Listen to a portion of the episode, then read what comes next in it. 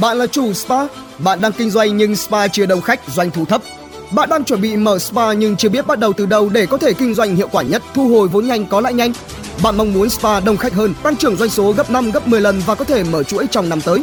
Truy cập ngay kênh YouTube Nguyễn Xuân Nam Official, kênh YouTube chuyên chia sẻ kinh nghiệm kinh doanh spa từ A tới Z, giúp bạn mở spa được thuận lợi nhất, phân bổ vốn đầu tư hợp lý, nhanh chóng thu hồi vốn và có lãi, giúp bạn đông khách và tăng trưởng doanh thu gấp 5 đến 10 lần.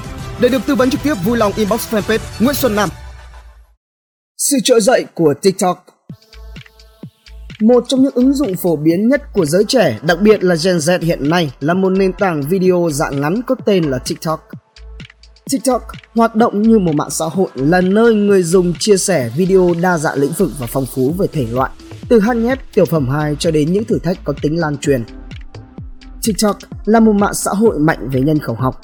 Nếu bạn hỏi một người nào đó ngoài 30 tuổi và chưa có gia đình, rất có thể sẽ nhận về câu trả lời không biết. Tuy nhiên, ngay cả khi bạn chưa bao giờ nghe nói về ứng dụng này thì cũng đáng để biết về nó. Một ứng dụng sau 4 năm kể từ những phiên bản đầu tiên tới nay có hơn 1,5 tỷ lượt tải xuống trên cả Google Play và App Store. Hiện hữu tại 155 quốc gia, hơn 1 tỷ video được xem mỗi ngày và trung bình một ngày mỗi người dùng tiêu tốn tới 52 phút chỉ để sử dụng TikTok. Vậy TikTok là gì? Từ đầu tới, trị giá bao nhiêu? Làm thế nào mà phát triển với tốc độ tên lửa như thế? Hãy cùng với chúng tôi đi tìm hiểu trong clip này nhé. TikTok là gì? Từ đâu tới? TikTok hoạt động như một mạng xã hội là nơi người dùng chia sẻ video đa dạng lĩnh vực và phong phú về thể loại, từ hát nhép tiểu phẩm hài cho đến những thử thách có tính lan truyền. TikTok thuộc sở hữu của ByteDance, một công ty công nghệ Trung Quốc, hiện cũng điều hành một số ứng dụng mạng xã hội phổ biến khác có trụ sở tại Bắc Kinh, Trung Quốc và được mệnh danh là Facebook của Trung Quốc. Tuy nhiên, CEO của ByteDance thì lại không được biết đến nhiều như Mark Zuckerberg của Facebook. CEO kiêm sáng lập viên của ByteDance là Jiang Jiming, 35 tuổi, sáng lập ByteDance vào năm 2012, có xuất thân từ một nền tảng về công nghệ phần mềm. Lược qua một chút về lịch sử của ByteDance, sản phẩm đầu tiên của công ty này là một ứng dụng tổng hợp tin tức có tên là Toutiao. Tham vọng của Jiang Jiming là muốn tạo ra một nền tảng tin tức với kết quả được cung cấp bởi trí tuệ nhân tạo, tách biệt với công cụ tìm kiếm Baidu của Trung Quốc. Quay trở lại với sự ra đời của TikTok, hãy xuất phát từ phiên bản đầu tiên của ứng dụng này. Vào đầu năm 2016, một nhóm lập trình viên gồm 8 người của ByteDance bắt đầu cho ra đời một ứng dụng có tên là A.me. Vào ngày 26 tháng 9 năm 2016, A.me được chính thức ra mắt rất nhanh sau đó, ngày 22 tháng 12 năm 2016, A.me được đổi tên thành Douyin. Mặc dù các ứng dụng tạo video dạng ngắn không nhiều mới mẻ đối với thị trường tại Trung Quốc vào thời điểm đó, tuy nhiên Douyin lại liên tục chứng minh được khả năng của mình thông qua mức độ phổ biến tăng vọt. Trong vòng một năm, Douyin đã có 100 triệu người dùng và 1 tỷ lượt xem video mỗi ngày. Theo đà tăng trưởng đó, ByteDance đã quyết định mở rộng Doujin ra quốc tế vào tháng 9 2017. Tuy nhiên khi mang Doujin ra quốc tế thì ByteDance đã đổi tên thành TikTok trên thị trường quốc tế và giữ nguyên tên Douyin ở Trung Quốc cho tới tận bây giờ. Như vậy là khi nhắc tới TikTok thì tức là nhắc tới Douyin ở phiên bản quốc tế, còn nhắc tới Douyin là nhắc tới Douyin tại thị trường Trung Quốc. Vào tháng 1 năm 2018, TikTok là ứng dụng di động miễn phí số 1 ở một số quốc gia, bao gồm cả Thái Lan. Bên cạnh đó, TikTok ở thời điểm này cũng nhanh chóng vươn lên dẫn đầu các bảng xếp hạng tại Thái Lan, Nhật Bản và các thị trường châu Á khác. Nhưng khi TikTok bắt đầu đạt được sức hút trên toàn cầu thì một ứng dụng video ngắn khác đã gây được tiếng vang ở Mỹ. Đó là Musical.ly với trọng tâm là các video âm nhạc hát nhép 15 giây. Bước ngoặt Một mảnh ghép quan trọng trong hành trình trỗi dậy và thành công của TikTok không phải điều gì khác mà chính là đối thủ Musical.ly. Musical.ly là một ứng dụng có nguồn gốc từ Trung Quốc được thành lập bởi Alex Yu và Lulu Yang tại Thượng Hải năm 2014. Xuất phát điểm của Musical.ly là một nền tảng học tập trực tuyến với các video ngắn trong khoảng 3 đến 5 phút. Tuy nhiên, nền tảng này tới khi ra mắt đã không mấy hấp dẫn nên Yu và Yang đã cùng ngồi lại một lần nữa và đi đến quyết định tập trung vào lĩnh vực giải trí. Họ đã chọn tạo ra một nền tảng kết hợp video và âm nhạc trong một mạng xã hội với ý tưởng muốn làm cho mọi người dễ dàng quay các video âm nhạc mà họ có thể chia sẻ với bạn bè. Ban đầu Musical.ly được ra mắt ở cả Trung Quốc và cả ở Mỹ. Tuy nhiên, thị trường thu hút được nhiều sự chú ý nhất của Musical.ly lại là thanh thiếu niên ở Mỹ, những người thích làm các video về âm nhạc hát nhép. Đến tháng 7 năm 2015, Musical.ly đã gây dựng được một lượng người theo dõi đáng kể, thậm chí là vượt qua cả Facebook, YouTube và Instagram trong danh sách ứng dụng phổ biến của App Store. Tới tháng 7 năm 2016, Musical.ly ra mắt Live.ly, một nền tảng phát video trực tiếp, cho phép người sử dụng có thể trực tiếp các buổi biểu diễn của mình. Cũng cùng với năm 2016, Musical.ly đã bắt đầu thỏa thuận cấp phép cho âm nhạc xuất hiện trên ứng dụng này với Warner Music Group cùng với nhiều chủ sở hữu bản quyền khác. Và chính điều này đã khiến cho Musical.ly ngày càng trở nên đắt giá và hút khách hơn nữa.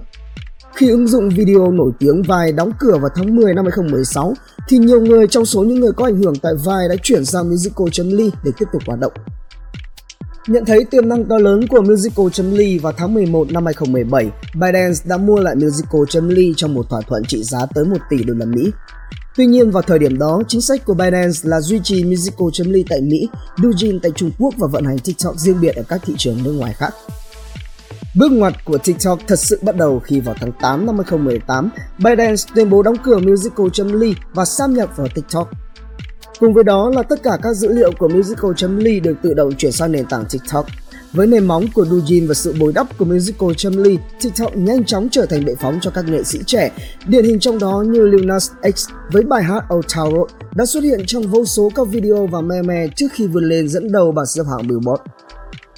Bên cạnh đó với kho nội dung phong phú, đa dạng thể loại, nội dung và không ngừng tăng lên mỗi ngày từ hát nhép, hát thật cho đến nhảy múa, nấu ăn, làm ảo thuật, chơi với thú cưng hay là tái hiện các tiểu phẩm hài.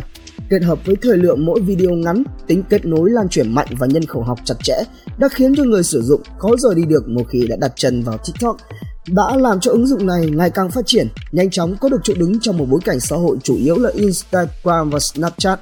Tuy nhiên, khi này thì TikTok vẫn chỉ nổi tiếng nhất tại Mỹ.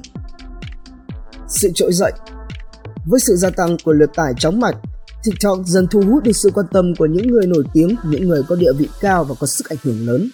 Một phần không thể thiếu trong sự thành công của bất kỳ ứng dụng nào là gắn liền với một hoặc một số cá nhân tổ chức nổi tiếng, có một lượng lớn người hâm mộ và theo dõi. Điều này đặc biệt đúng với các ứng dụng mạng xã hội. Ví dụ như Snapchat đã được gắn liền với ý thích bất chợt của Kylie Jenner. Instagram có Selena Gomez và Twitter hiện tại có Donald Trump.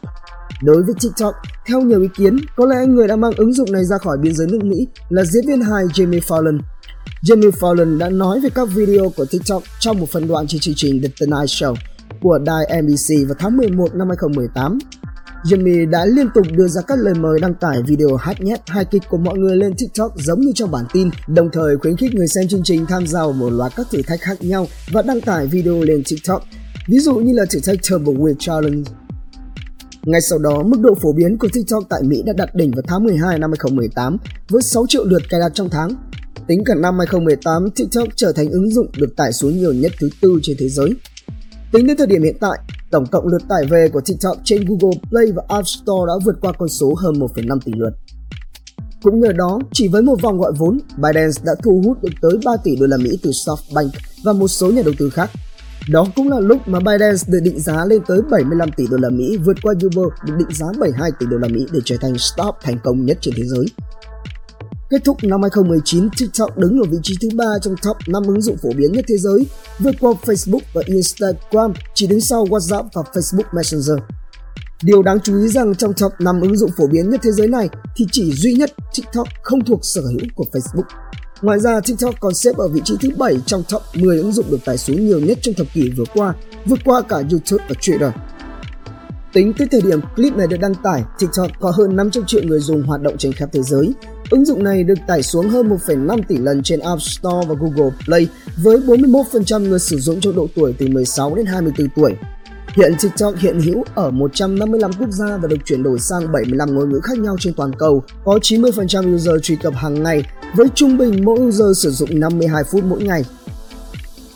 Ban biên tập Độc Đáo TV Tạo ngay clip intro quảng cáo ngắn ấn tượng để phục vụ cho quảng cáo YouTube, Google Ads, Facebook Ads.